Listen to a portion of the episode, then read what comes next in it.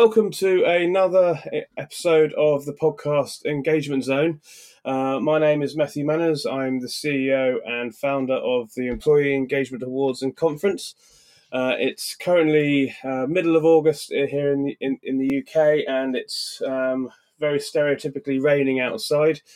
Um, there's not much going on in the news, um, just your usual political nonsense that we won't go into any anymore. Um, England are doing rubbish in the cricket, and yeah, again, that's probably pretty stereotypical too. Um, moving on to today's guest. Um, uh, what can I say? Uh, I've known known this guest for about uh, eighteen months now. Uh, been, she's been working for for, for many years uh, in improving workplaces, specifically around culture uh, and what makes creating a workplace culture people want to come and come and work for a high performing and engaging one. Um, she's also been a, a, judge for us in the United States last year, and I hope will accept uh, a position on the independent panel again for 2020. Is a top 101 influencer on our in our on our website. Um, and so please welcome Julianne Sullivan. Hello, how are you? I'm great. Thanks, Matthew. Thanks for that nice introduction. How, how are you doing? I'm doing great over here. It may be raining there, but here we have a beautiful blue sky, fluffy clouds. We've had exceptional weather for the last week, being August and all. So it's been good. And you're Pittsburgh based, is that right? I'm Pittsburgh, yeah. So Steelers fan? Yeah, well, I better say yes, or people won't listen.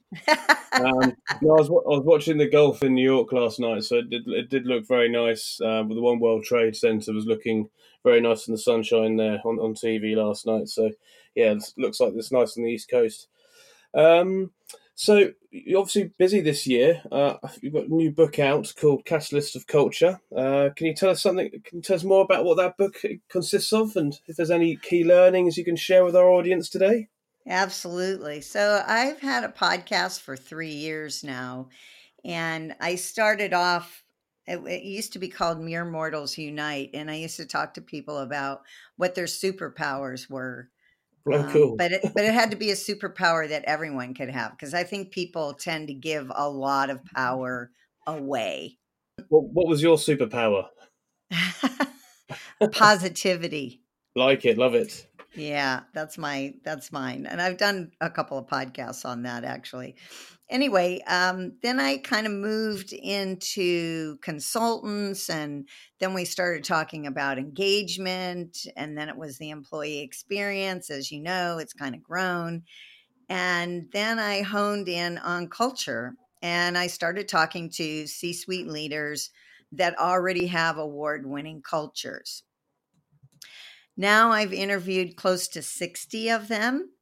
Wow. And what was really surprising to me was that no matter what size they were, they could have 10,000 employees, they could have 100 employees.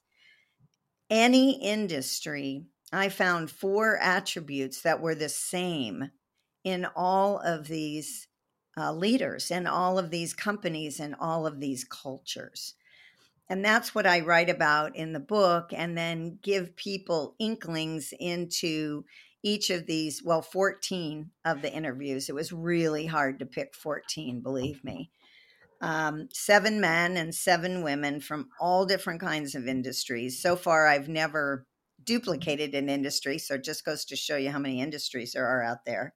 So I looked at the four attributes, and here's what they are. The first one is listening. So every single one of these leaders were active listeners. And listening was something that was built into the fabric of their company.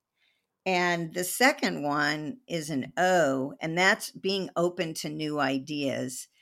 And one of the most important pieces of that aspect was that the leaders were open to ideas that weren't theirs right? Yeah. These are leaders who have grown into the fact that they're not perfect and it's okay that they don't have all the answers. Uh, the third L was for lifelong learning, and that was for everyone in the company. What I'm finding is there's more of a trend in companies to give people X amount of dollars to go out and learn anything they want Uh, one company I interviewed had they could learn anything. It could be about the business or it could be knitting. The only thing they asked was that they come back and teach people who wanted to learn in the company. So let's say you pay someone to go learn and they decide to learn a new app that'll help the whole company, right? So they learn it, they come back and they teach your whole company, right? So it makes it very valuable. And then the last one was safe environments and how important that is uh, physically and emotionally. And that's going to become more important as the next generation comes into the workplace because they've grown up with the Me Too movement and way too many mass shootings. But also, safe environments have to do with the fact you start to see that they're all intertwined because creating a safe environment means people can come and say um, anything they want about the company, meaning this process isn't working and I have a better way without being afraid of retribution.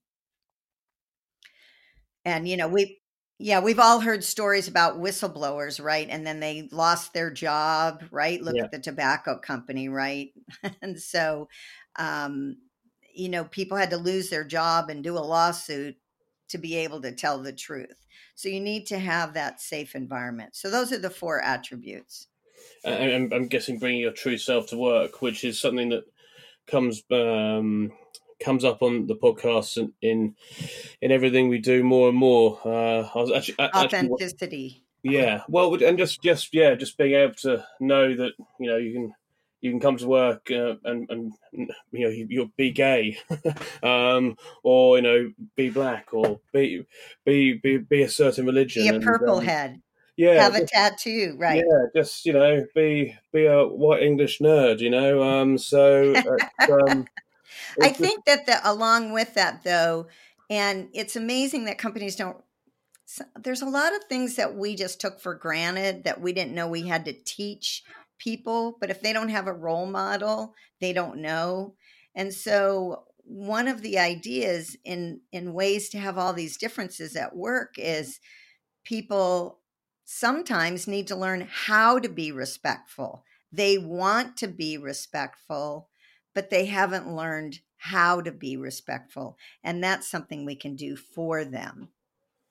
Yeah, no, I, I, I, I agree. I just think it's it, it just keeps bringing it back to the fact you know we're dealing with people. I think that's, that's one of the key words, um, and and it doesn't change as soon as you walk into the workplace. Although it has done for, for many many generations pr- previous. Um, I, was, I was watching uh, Bill Maher, um, it was Bill Maher's show last night um, on HBO, and you know he's talking about old, the older politicians currently in the, the Democratic primaries and um, you know holding people to account for stuff they've done in the past. But he just was very keen to to bring back the fact that human beings evolve. So you know, and we're we're constantly evolving. What we might have done and what we might have said in the eighties, or what what we might have worn in the 80s or 90s as ridiculous fashions you know doesn't necessarily mean that's what we do now and, ha- and how we behave now and i think one of the great things i'm seeing more and more on a day-to-day basis is we, we are people are focusing on creating environments that make people feel safe um, to be themselves. Uh, and i think being able to bring your true self to work will allow you will allow you to perform at a much greater level. So like your book, creating a you know catalyst of culture, um, trying to be trying to create a, a culture which fosters um, performance and and and um, and inclusion will, will definitely pay, pay off to a great extent. It, so with, within your your listening opening, will list, to be listening to be open to have lifelong learning and safe environments. You know, were there any practical uh, pieces of ad- advice you saw from the C-suite, you know, come through um, that, that our listeners might be able to to use on the day to day? Well, there's so many of them. I suggest, obviously, that they either listen to the podcast Businesses That Care or get the book because there's every week there are practical examples of what you can do. And some of them don't cost any money. For instance, I interviewed Ashley Winnett from GM. And at the time, Oh time, yeah, I know actually. you know, uh, Ashley, he's a great guy, right? Yeah, so at the time he was a head of HR in Australia. Now he's head of global development for all of GM. And of course, I always told him he got that job because of our interview, of course. but what they used to do is uh, when he was the head of HR, him and the CEO over there used to have monthly town hall meetings. And the topic was, What rumors have you heard? Yeah, right. So- they could get them out in the open and talk Yeah. about them. Yeah, fantastic. right and it makes such sense because otherwise you have gossip and people out there being fearful of of situations that they probably don't know all the details you know so that was one thing about listening i thought was really good that's actually not included in the book but um, i thought that was a key way free right? Doesn't cost anything just costs time um, and lifelong learning. Again i think that you can have people uh, i have i worked with an, a civil engineer and sometimes they would have part of their staff they wouldn't have anything to do right? Because that project hadn't hit their department yet so their leaders were saying, oh, they're always on the phone, they're wasting time, but they weren't giving them any work. So my suggestion was, why don't you have them learn something related to the business and then teach the other people in the department? Because then you're right giving them value and you're giving them purpose and you're giving them a goal and it helps everyone. I, I, I love I love the Ashley Winnett um, uh, example because I think to give context to that too, um, uh, GM obviously is the, the motor company, you know, global motor company, but Holden was the the local um, brand of GM in Australia, and which no longer really operates in, in that marketplace. Um, right. and obviously the whole the whole of the country knew that because the press were reporting on it. So you know, rather than just ignore the obvious and what everybody be talking about, what's going to happen, what's the future hold for us, what are we going to lose our jobs? To actually come out into the open, go, what rumours have you heard, and to address them with the boss, I think is an absolutely fantastic way of.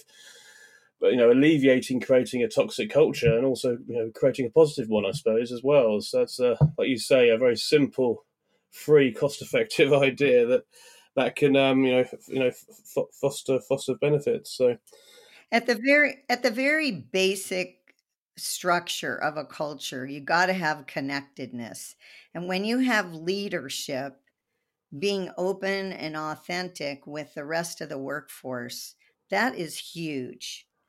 You know, yeah, uh, one of the things I've done in the past is helped companies as a turnkey create internal podcasts and when I interview the, let's say, the CEO or president in a short podcast, I don't ask them about their job. I ask them what's their favorite music or what's the best movie they ever saw or something like that so that the people that work with them can have a connection.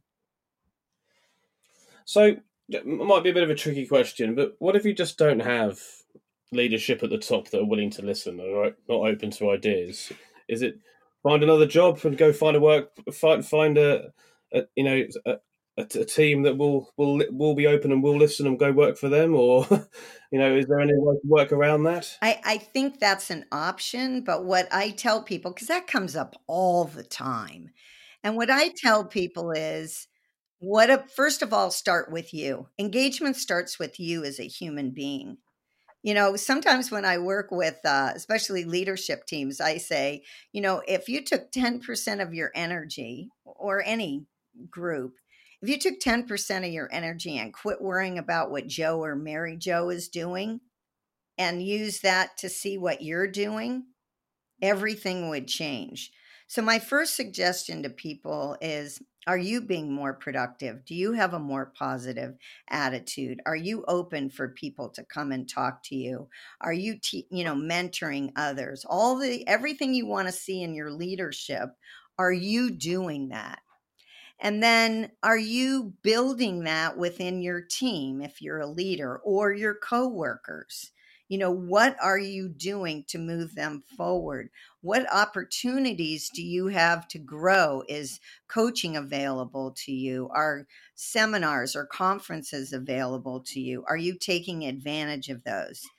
And as you grow that, yeah, if your leadership comes back and says, hey, we don't have time for that, just do your job, which has happened to me I worked in accounting for years and I had a partner come up to me and say, You're obviously not working hard enough. You're in way too good of a mood. oh, fantastic. Right. So then yeah. I went back to my desk and went, I got to get out of here. Right. So, so if that's happening, but I still suggest that people start with themselves and then grow that out and see what happens. Because what could happen is someone will come to you and say, How'd you get your department to be so much more productive? And data yeah. is really important, right? It took us four months to get this done last year, but now it took us three and a half months. And these are the reasons why I think this is happening. Or I surveyed my department and this is what I heard. You know, there are certain things you can do on your own. And then if you can show leadership data on that, again, they may say, wow, could you do that for the whole company? Or they may say, we don't have time for that nonsense. And then if they say that, you've got to make a decision. Do you want to stifle your own growth? Or do you want to find a way to adapt, right? We can adjust our behavior, we can adapt to what's going on, or we can flee. You know, basically, that's our choices. No, it's very very good advice as well. Um, and um, so, uh, and and what's what's going on with you in the future? Are you going to be uh, obviously you've just done one book, you've done other books in the past. So you, have you already got the idea for the next book, or uh, is that too far in advance? Have you got a nice vacation coming up? Um, hoping to see you in, in June next year Absolutely. in, in New York conference. Yeah, but, it's um, on my calendar. Yeah. Uh, but yeah, so, so what's what's what's what's the future hold? Uh, well, I'm not going to do another book for a while. I don't think unless somebody comes and says that's how I did this book. A, a publisher came to me and said we want to publish Fantastic. your book, so I couldn't say no. I wasn't. No, absolutely. I wasn't really planning on it.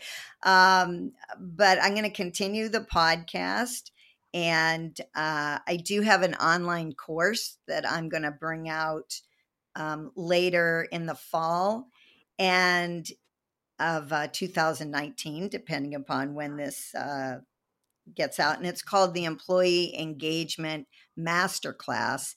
And it's a little different than other online courses because it's made to be facilitated. So basically, you have a very short, five, six minute ish video to be shown in a group or for the group to watch on their own. And then there's a set of questions to discuss then and maybe two weeks or a month later. Awesome. Um, and, and where can people find out about that then? Well, they could always go to my website, juliannesullivan.com, and sign up for the Business Culture Insight newsletter. And in that way, they'll find out about it when it comes out, or they can follow me on LinkedIn, um, and I'm sure I'll announce it there. I'm on Twitter. I'm J A S at LNE, which stands for Julianne Sullivan, at Learning Never Ends, which is the name of my company. Very, very cool. And and and the book is that Amazon or on your website or? Yeah, the book's on Amazon. You can get it there. If you want bulks, you can call me. My phone number's all over my website. And uh, basically, if you put in Julianne Sullivan in Google, you'll find me in a lot of different ways. and you obviously have your own podcast as well. I do, Businesses That Care. Yeah. And it focuses on culture. So I would say whether you're starting a culture or sustaining a culture, you can learn a good idea every week. Um, and well, I'd highly recommend that you uh, subscribe to Julianne's podcast. Um, you've got an idea of the, the person today and some of the uh, uh some of the ideas that you can f- find out from her. But listening to her podcast week in week out, you'll you'll learn you'll learn a lot more from the, than you have done here today as well. So I'd, I'd recommend doing that. Um, thank you so much for being our guest today, Julianne. Thank you for being a judge and, and one of our influencers. I so enjoy working with you and everyone related to you. I've you know, been to at least one of your events and it was fantastic. I look forward to June and hopefully meeting some of these listeners there as well. Fantastic. And um, uh, as, as always, uh, somewhere in the world, we will be open for entries. We're currently open for entries in the UK and Europe until October 9, 2019. We have a conference down in Johannesburg, September 17 and 18. Uh, we'll be opening for entries for 2020 North America at the end of this year. Uh, and we'll be opening uh, early bird tickets for, for conferences in both London and New York very, very soon, too. So uh, thanks again, Julianne, and uh, thank you for listening. We'll be back uh, very, very soon. Take care. Bye bye.